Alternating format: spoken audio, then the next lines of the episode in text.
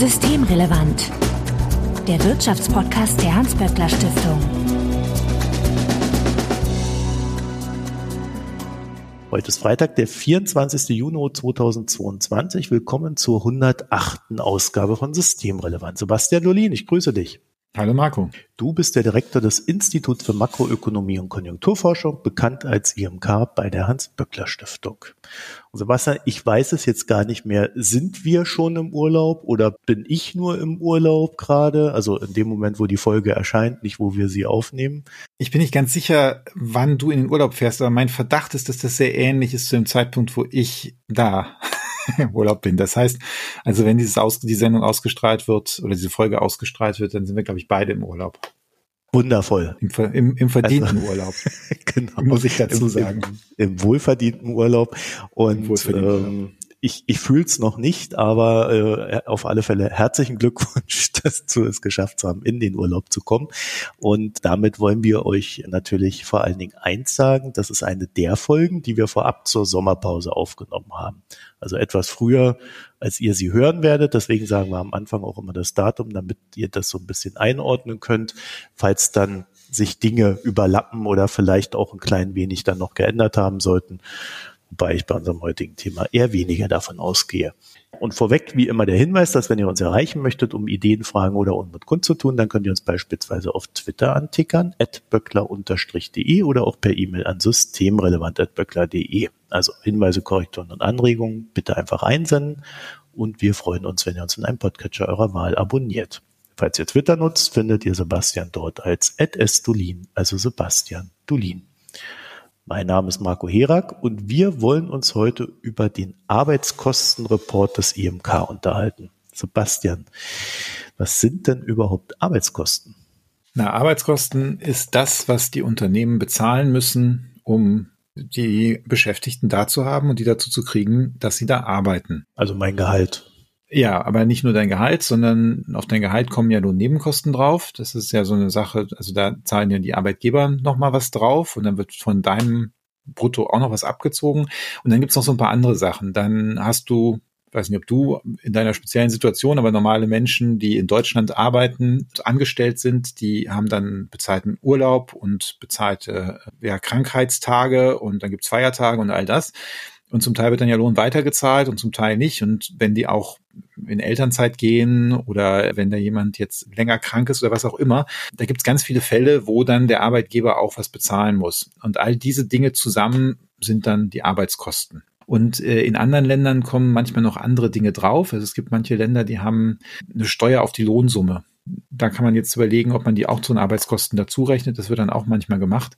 Und all das zusammen sind dann die Arbeitskosten und das rechnet man eben zusammen, weil man manchmal vergleichen möchte, wie erstens Arbeitskosten sich zwischen den Ländern unterscheiden und zweitens möchte man ja sehen, wie die Belastung des Faktors Arbeit oder die Kosten für dafür, dass man eine Stunde Arbeit hat und benutzt, wie sich die über die Zeit verändern. Sind das diese berühmt-berüchtigten vor- oder Nachteile eines Industriestandortes, die da unter anderem darin manifestiert werden?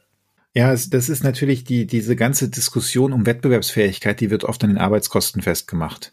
Also das hatten wir vor allem in den 90er Jahren, als gesagt worden, in Deutschland, Deutschland ist zu teuer. Und da ging es dann selten darum, dass irgendwie die Idee war, dass bei uns Strom zu teuer ist. Das wird dann auch diskutiert, sondern es ging dann einfach oft um diese Arbeitskosten tatsächlich. Da ist natürlich auch irgendwie ein bisschen was dran. Es gibt Länder, wo Arbeit sehr günstig ist und für manche Produktionen macht es dann Sinn, in diese Länder zu gehen. Und also zum Beispiel, es gibt ja schon einen Grund, warum wir in Deutschland relativ wenig einfache Textilien herstellen oder praktisch gar keine mehr, wo Fabrikhallen mit hunderten von Leuten sitzen, die dann an der Nähmaschine sind und mit der Hand irgendwelche T-Shirts nähen. Das lohnt sich in Deutschland so nicht, weil die Arbeitskosten relativ hoch sind. In manchen anderen Ländern lohnt sich das eben. Aber weil du Wettbewerbsfähigkeit angesprochen hast, natürlich ist eigentlich Wettbewerbsfähigkeit ein viel breiteres Konzept und äh, man kann sich jetzt streiten, ob bei der modernen Industriegesellschaft welche Rolle diese Arbeitskosten spielen und ob es nicht vielleicht wichtiger ist, zuverlässige Energieversorgung zu haben, eine gute Infrastruktur, vielleicht gut ausgebildete Menschen, was was immer dann da dran hängt. Rechtssicherheit zum Beispiel, ne, ist da Rechtssicherheit. ein ganz wichtiges ja. Thema, ja. Okay, also wenn wir jetzt über diese Lohnkosten reden, dann reden wir über diese ganzen Nebenthemen äh, definitiv nicht. Also ich glaube, die lassen sich auch gar nicht so einfach in eine Zahl gießen, sondern wir reden erstmal nur darüber, was der einzelne Arbeiter, die einzelne Arbeiterin, die da in diesem Büro sitzt oder in der Fabrik arbeitet, ähm, was die jetzt unmittelbar kostet. Genau dann ist das ja eigentlich recht einfach zu berechnen, oder? Jein. Also erstens musst du natürlich jetzt wissen, was die Unternehmen da alle bezahlen. Ja, und zweitens musst du wissen, wenn du das jetzt runterrechnen willst auf die Stunde, müsste man dann wissen oder muss man wissen, wie viele Stunden da insgesamt gearbeitet worden sind in dem Land. Und jetzt haben wir das Glück, dass natürlich viele dieser Daten auch aus der volkswirtschaftlichen Gesamtrechnung zu beziehen sind. Also da, da, da haben wir Daten darüber, über die gearbeiteten Stunden und auch über die Zahlungsströme. Aber wenn du das dann international vergleichbar machen möchtest oder vergleichen möchtest, dann musst du eben aufpassen, wenn da Dinge unterschiedlich behandelt werden in den einzelnen Ländern oder anders äh, berechnet werden. Da kommen wir vielleicht gleich nochmal dazu. Denn so ein paar Veränderungen oder Verschiebungen während der Corona-Pandemie haben damit zu tun, dass ja Länder unterschiedlich damit umgegangen sind. Nicht nur mit, mit der Art, wie man Corona behandelt hat, ob man Leute in Lockdown geschickt hat, sondern auch damit, wie man das dann am Ende statistisch einbezogen hat. Also der Arbeitskostenreport, den ihr gemacht habt, der ist auch explizit auf Europa bezogen. Ne? Also ihr habt euch jetzt nicht nur Deutschland angeguckt oder nur den Mittelmeerraum oder was weiß ich, sondern ihr habt euch Europa schlichtweg angeguckt. Genau, also das ist auch jetzt nicht der erste Arbeitskostenreport, sondern das ist bei uns eine jährliche Publikation. Ich mm, sollte es wahrscheinlich wissen, aber ich weiß ehrlich gesagt nicht, wie lange es den gibt, äh, bestimmt so zehn Jahre oder sowas. Und der ist eigentlich immer nach dem gleichen Muster aufgebaut, das verglichen wird, wie sich die Arbeitskosten in den EU-Ländern, im Euroraum insgesamt und der EU insgesamt entwickelt haben und wo dann Deutschland liegt, dann wird es ein bisschen eingeordnet. Dann fangen wir doch vielleicht mal mit Deutschland an. Wie hoch sind denn unsere Arbeitskosten, vor allen Dingen auch im Vergleich zu anderen? Also erstmal, wie hoch ist ja die erste Frage und dann komme ich danach zum Vergleich. Wenn wir bei uns die Gesamtwirtschaft nehmen, also die Privatswirtschaft, der private Anteil der Gesamtwirtschaft, dann sind wir bei 37,30 Euro an Arbeitskosten pro Arbeitsstunde gewesen im Jahr 2021. Aber auf ganz Deutschland betrachtet und alles. Das auf ganz Deutschland betrachtet. Also wir haben da jetzt Ost- und Westdeutschland nicht differenziert. Das könnte man jetzt machen.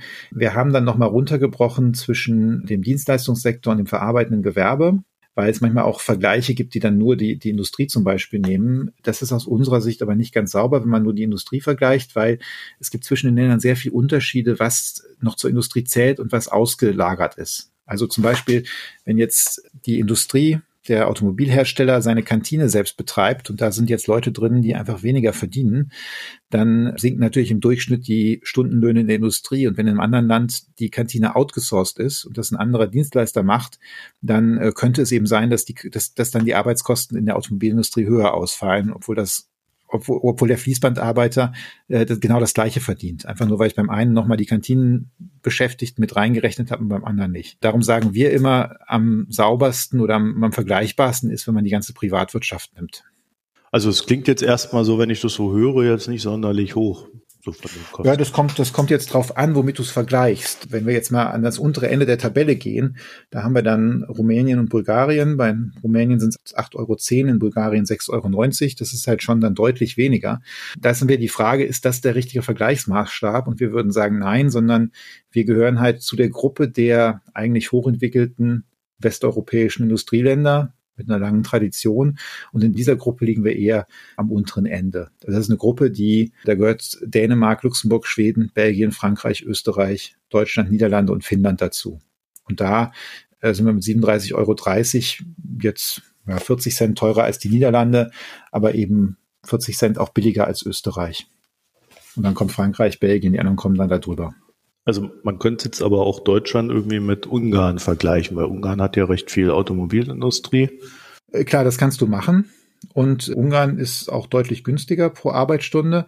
Aber die machen natürlich auch, da gibt es ja eine, eine, Arbeitsteilung, was die Ungarn machen oder die Werke in Ungarn machen. Und dann gibt es das, was, was im Grunde die, die Werke in Deutschland machen. Und ich würde jetzt davon ausgehen, dass es bestimmte Produktionsschritte oder Produktionsteile gibt, die dann wahrscheinlich in Ungarn nicht so gut machbar sind und darum werden die in Deutschland gemacht. Das heißt, es ist dann doch ein bisschen schwieriger mit der Vergleichbarkeit, weil man immer nicht so genau gleiches Setting hat und auch nicht eine gleiche Qualität dessen, an dem gearbeitet wird. Genau, also das ist eben der Grund, warum man jetzt sagen würde, man, man guckt sich diese ganze Gruppe da oben an. Und wenn jetzt, wenn man jetzt sieht, dass, dass es in dieser Gruppe der ja, eher Hochlohnländer, der entwickelten Hochlohnländer in Europa, wenn da Deutschland sich im unteren Mittelfeld bewegt und wir jetzt auch nicht sehen, dass es irgendwie das Problem gäbe, dass bei uns nichts mehr hergestellt wird, weil die Arbeit zu teuer ist und wir Massenarbeitslosigkeit wegen hoher Arbeitskosten hätten, dann kann man eigentlich sagen, das ist in Ordnung. Genau, das wäre jetzt auch meine nächste Frage gewesen. War schlecht oder äh, gut dastehen. Das heißt also, niedriger ist in dem Falle besser. Naja, niedriger ist billiger natürlich, ne? Aber ob niedriger dann besser ist, weil du hast natürlich, du hast dann auch Interaktionen, die, also wenn du Fachkräftemangel hast, dann willst du vielleicht nicht unbedingt, dass der Lohn niedriger ist bei dir, weil dann hast du noch weniger Fachkräfte. Ne? Also, was wir jetzt zum Teil im Pflegebereich auch sehen, ich glaube, da habt ihr letztens auch drüber gesprochen, ist, da sind die Arbeitsbedingungen schlecht und ist auch nicht wahnsinnig gut bezahlt und dann wandern die Leute eben in andere Branchen oder irgendwo anders hin ab. Und von daher muss man das so ein bisschen, muss man das so ein bisschen einordnen. Also natürlich, eigentlich am allerliebsten hätte man hohe Löhne und niedrige Arbeitskosten, aber das geht natürlich so nicht. Und weil, also rechnerisch geht das natürlich nicht. Von daher, das ist nicht einfach nur ein negativer Faktor, sondern muss sich halt klar machen, das sind ja auch Einkommen auf der anderen Seite. Und wenn man da jetzt kein grobes Ungleichgewicht sieht, dann muss man da vielleicht auch nicht so viel dran machen. Also einen Kaufkraftabgleich habt ihr da jetzt aber nicht reingebaut. Nee, das haben wir in dem Sinne jetzt nicht gemacht. Aber ehrlich gesagt ist es ja jetzt auch nicht so, dass Österreich die bisschen höhere Arbeitskosten als wir haben und die übrigens auch keine Probleme mit Massenarbeitslosigkeit hätten, dass das jetzt ein Land ist, wo, wo alle Sachen viel teurer wären oder so als bei uns. Also das, das, das passt schon irgendwie. Jetzt hatten wir seit 2020 aber ja eine Krise. Namens Corona-Krise äh, ist ja eigentlich ein Virus, aber äh, das hat, äh, glaube ich, die wirtschaftliche Aktivität zumindest in manchen Teilen sehr stark lahmgelegt, in anderen weniger lahm.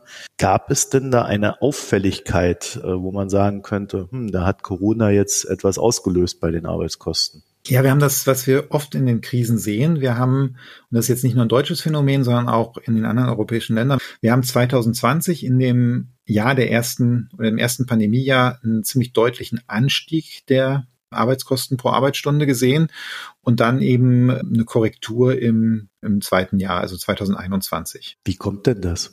Ja, du würdest jetzt normalerweise denken, das ist ja komisch, wenn das Land in die Krise geht und keiner mehr Menschen einstellen möchte, dann müssten doch auch die Arbeitskosten fallen.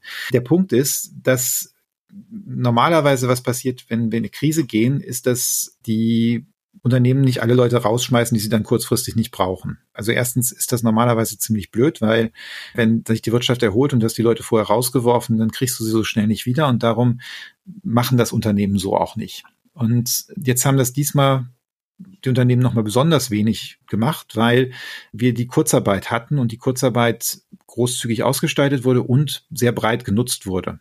Also man muss sich einfach mal klar machen, wir hatten zeitweise etwa sechs Millionen Menschen in Kurzarbeit im Frühjahr 2020 und das sind fast 18 Prozent der Beschäftigten, die da potenziell, also der abhängig Beschäftigten, die überhaupt in Kurzarbeit gehen könnten. Das heißt, da hast du fast jeder Fünfte war in Kurzarbeit. Und wenn du in Kurzarbeit bist, erhöht das die Arbeitskosten pro Stunde, weil es gibt sogenannte Remanenzkosten. Also der Staat übernimmt nicht alle Kosten von der Kurzarbeit, sondern da bleibt ein bisschen was bei den Unternehmen liegen. Und jetzt hat der Staat diesmal mehr übernommen als normalen Abschwüngen, aber da ist trotzdem was übrig geblieben.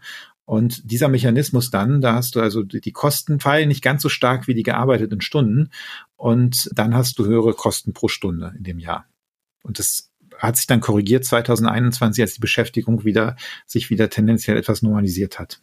Wir haben ja dann Ende 2021 ja oder oder auch schon mitten in 2021 gemerkt, dass da eine Inflation so langsam aufzieht durch die Probleme in den Lieferketten. Da gab es dann Chipmangel und was weiß ich noch alles. Und äh, hat sich das denn auch in den Lohnkosten dann niedergeschlagen? Weil da müsste man ja sagen, wenn die Inflation steigt, wollen die Leute sofort mehr Geld, weil sonst verhungern sie.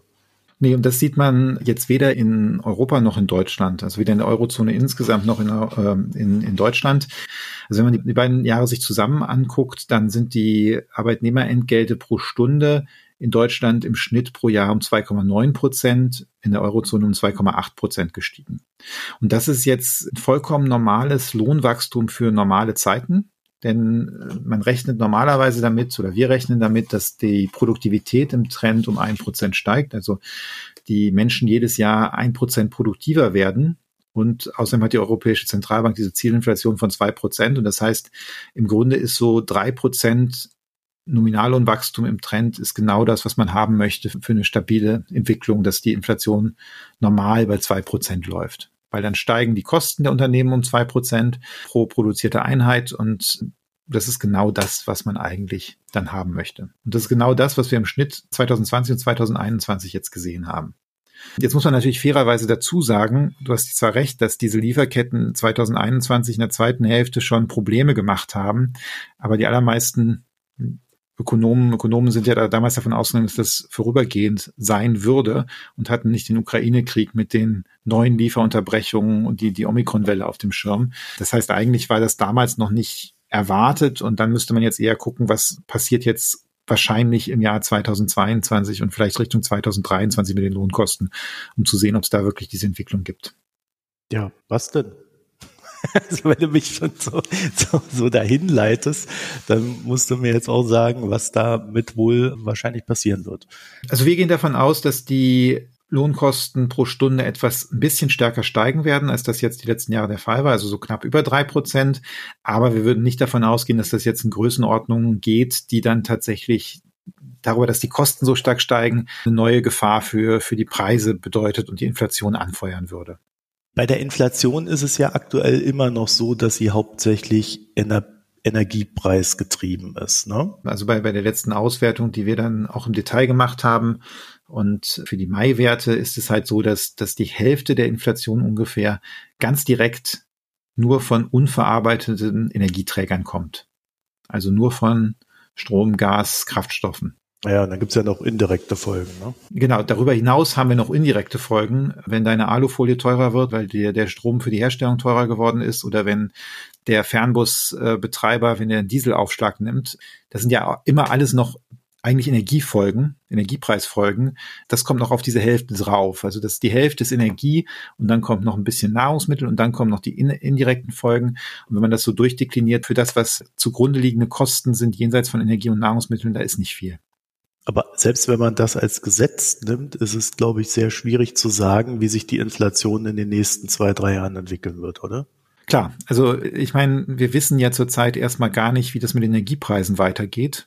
Jetzt, wo wir die Folge aufnehmen, fließt auch noch ein bisschen Gas aus Russland hierhin. Das kann ja auch jeden Moment aufhören. Dann haben wir da nochmal einen Schock. Wir wissen auch nicht, wie viele Unternehmen jetzt die Situation nutzen, um mal probieren, ihre Margen hochzusetzen und jetzt die Preise übermäßig erhöhen.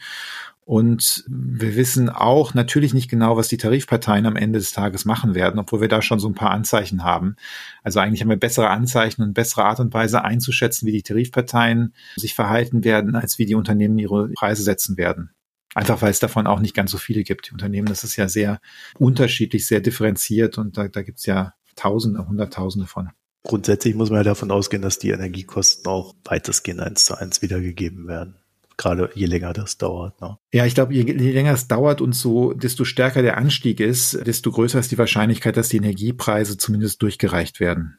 Ja, und dann haben wir dann diese, diese andere Seite, die, die Preise steigen, auch wenn man sagt, äh, okay, wenn der Krieg vorbei ist, könnte das Ganze ja auch wieder sinken oder wenn wir weg vom russischen Gas sind, dann beruhigt es sich zumindest und stagniert oder dann sinken die Preise vielleicht auch wieder, so wie auch immer. Also wenn ich ein monatliches Einkommen habe und äh, so perspektivisch mir jetzt erstmal die nächsten zwei Jahre jedes Jahr irgendwie, was weiß ich, fünf bis sechs Prozent fehlen, boah, da würde ich ja sagen, da will ich mehr Geld.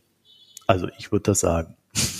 Ich will jetzt nicht für andere sprechen, ja. aber das wäre die Schlussfolgerung, ne? Nee, und ich meine, das ist, das ist ja auch richtig und normal so und genau das wird ja auch gefordert werden. Und das, äh, ein bisschen werden die Löhne dann auch steigen. Und natürlich wird auch dieser Kaufkraftverlust, die Gewerkschaften werden versuchen, den wieder rauszuholen. Und hoffentlich werden sie ihn auch über die Zeit wieder rausholen. Die Frage ist halt so ein bisschen, wie schnell kann das gelingen und wird das gehen?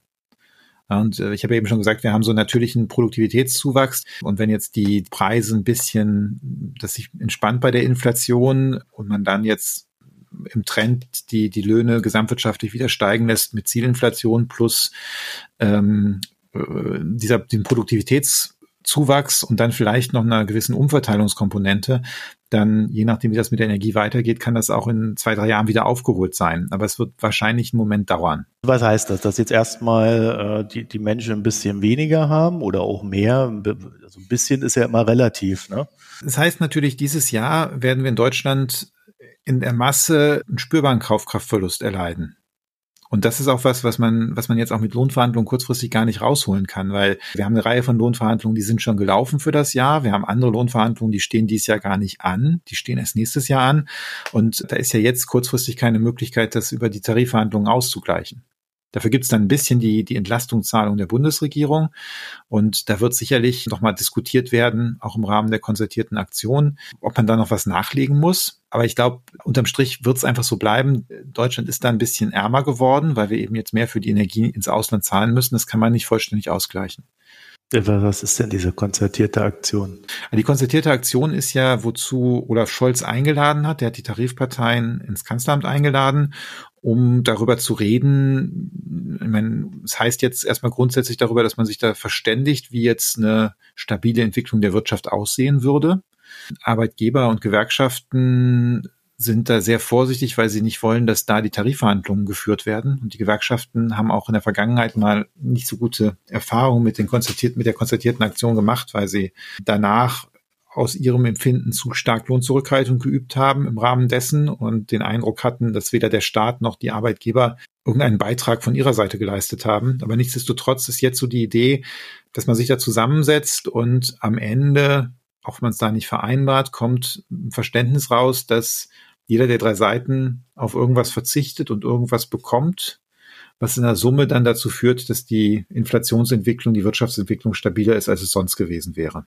Okay, also man hat dann diese drei Komponenten. Äh, die Gewerkschaften verzichten auf ein bisschen Lohnsteigerung.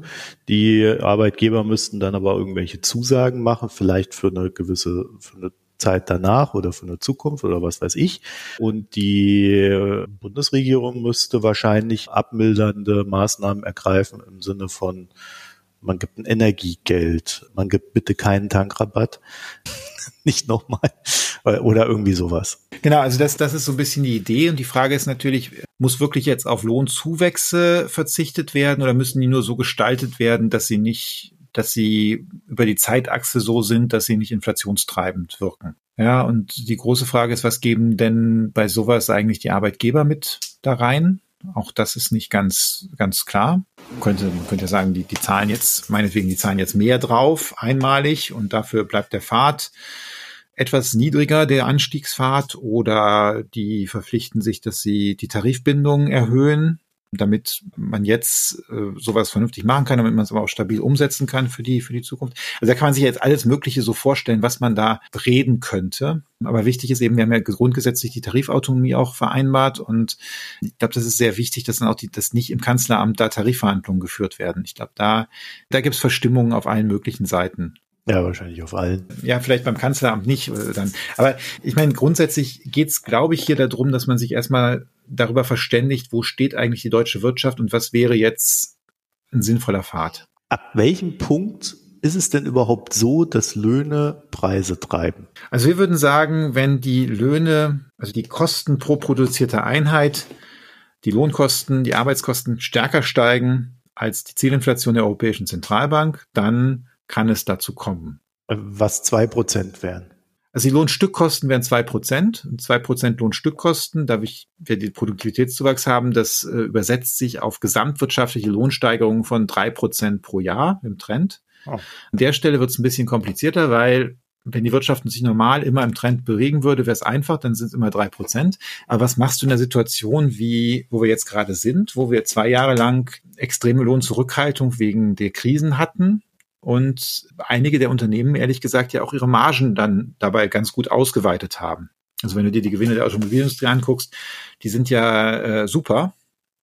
Und da ist schon die Frage, wenn jetzt die Löhne da ein bisschen stärker steigen würden, würde das sofort Preise treiben oder würden sich vielleicht die Gewinne wieder so ein bisschen normalisieren, weil da jetzt einfach Übergewinne drin sind aus der Phase von Corona, wo die Automobilkonzerne den Halbleitermangel dazu genutzt haben, Rabatte zu streichen, Kleinwagen nicht zu produzieren und die Preise ein bisschen hochzusetzen. Aber gut, das sind ja dann wieder so Einzelfälle, also auch wenn es mehrere Einzelfälle sind. Ne? Also man kann, man kann nicht sagen, das betrifft jetzt in der Form die ganze Wirtschaft als solches. Also es gibt halt Unternehmen, die da irgendwie noch geschafft haben zu profitieren und Unternehmen, die es einfach hart getroffen hat. Ne?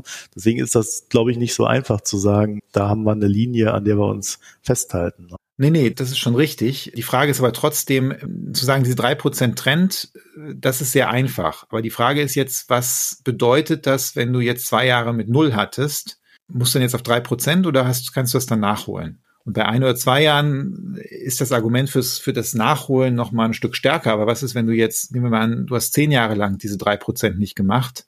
Ist das dann auch okay, jetzt auf einmal 30 Prozent zu machen oder wird es dann kostentreibend? Und da ist so ein bisschen die, die, die Unsicherheit und auch die Linie zur Zeit, wo man so sich rantasten muss. Also, dass man auch nachholt. Inflation. Genau, die Frage ist, Inflation. Genau, wie lange kann man jetzt an der Stelle nachholen?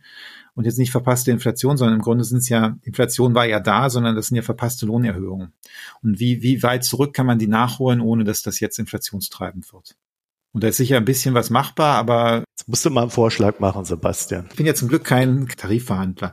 Aber man muss es ja auch jetzt nicht unbedingt lösen, sondern man kann ja einfach sich jetzt mal angucken, was, was wird da zurzeit verhandelt, gefordert und abgeschlossen. Und dann kann man sagen, sind diese Abschlüsse, deuten die darauf hin, dass das stabilitätsgefährdend ist oder nicht. Das, das würde ich jetzt analytisch machen. Und das, so gehen wir auch dann da dran. Wie ist denn da eure Prognose für die Zukunft? Äh, schafft man das alles oder droht jetzt diese große Lohnpreisspirale und äh, alle Unternehmen in Deutschland gehen pleite? Ich meine, das Interessante ist ja, dass normalerweise in der Inflation auch nicht alle Unternehmen pleite gehen. Das ist ja manchmal in Deutschland so die Vorstellung, dass wenn man dann jetzt mal etwas länger Inflation hat, die mehr als zwei Prozent ist, dann bricht die ganze Wirtschaft zusammen und die Produktion kommt zum Erliegen. Das ist natürlich völliger Unfug. Wir haben eine ganze Reihe von Ländern gehabt, die auch längere Zeit mit, mit Inflation ganz gut gelebt haben. Also mit, mit jetzt nicht Hyperinflation, aber durchaus Inflationsraten von fünf bis zehn Prozent. Das ist nichts, was ich jetzt wünschen würde, aber man muss das einfach nur mal trennen.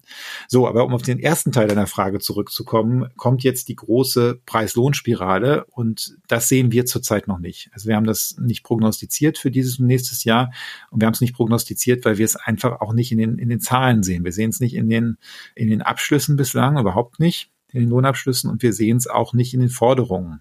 Also zumindest, wenn man jetzt sich mal klar macht, dass eine Forderung natürlich auch nicht der Abschluss ist, sondern die Forderung ist etwas, was die Gewerkschaften fordern, wo sie von wissen, dass die Arbeitgeber was viel niedrigeres anbieten und man sich dann in der Mitte einigt. Und äh, für die Stabilitätsfrage ist nicht das, was du am Anfang gefordert hast, wichtig, sondern das, wo man sich am Ende darauf einigt und dann auch nicht, was eine Branche macht, sondern was gesamtwirtschaftlich da rauskommt. Da sind wir halt, wie ich gesagt habe, bei etwas mehr, wir rechnen mit etwas mehr als äh, drei Prozent für, fürs nächste Jahr. Gesamtwirtschaftlich wobei da jetzt auch noch der Mindestlohneffekt mit reinkommt. Wir erhöhen ja den Mindestlohn, der wird jetzt zum ersten Zehnten relativ deutlich erhöht und das hat dann auch noch eine Auswirkung auf diese Lohnkosten. Aber wir sind damit eigentlich völlig im Rahmen, dass es da äh, keine Preis-Lohnspirale gibt.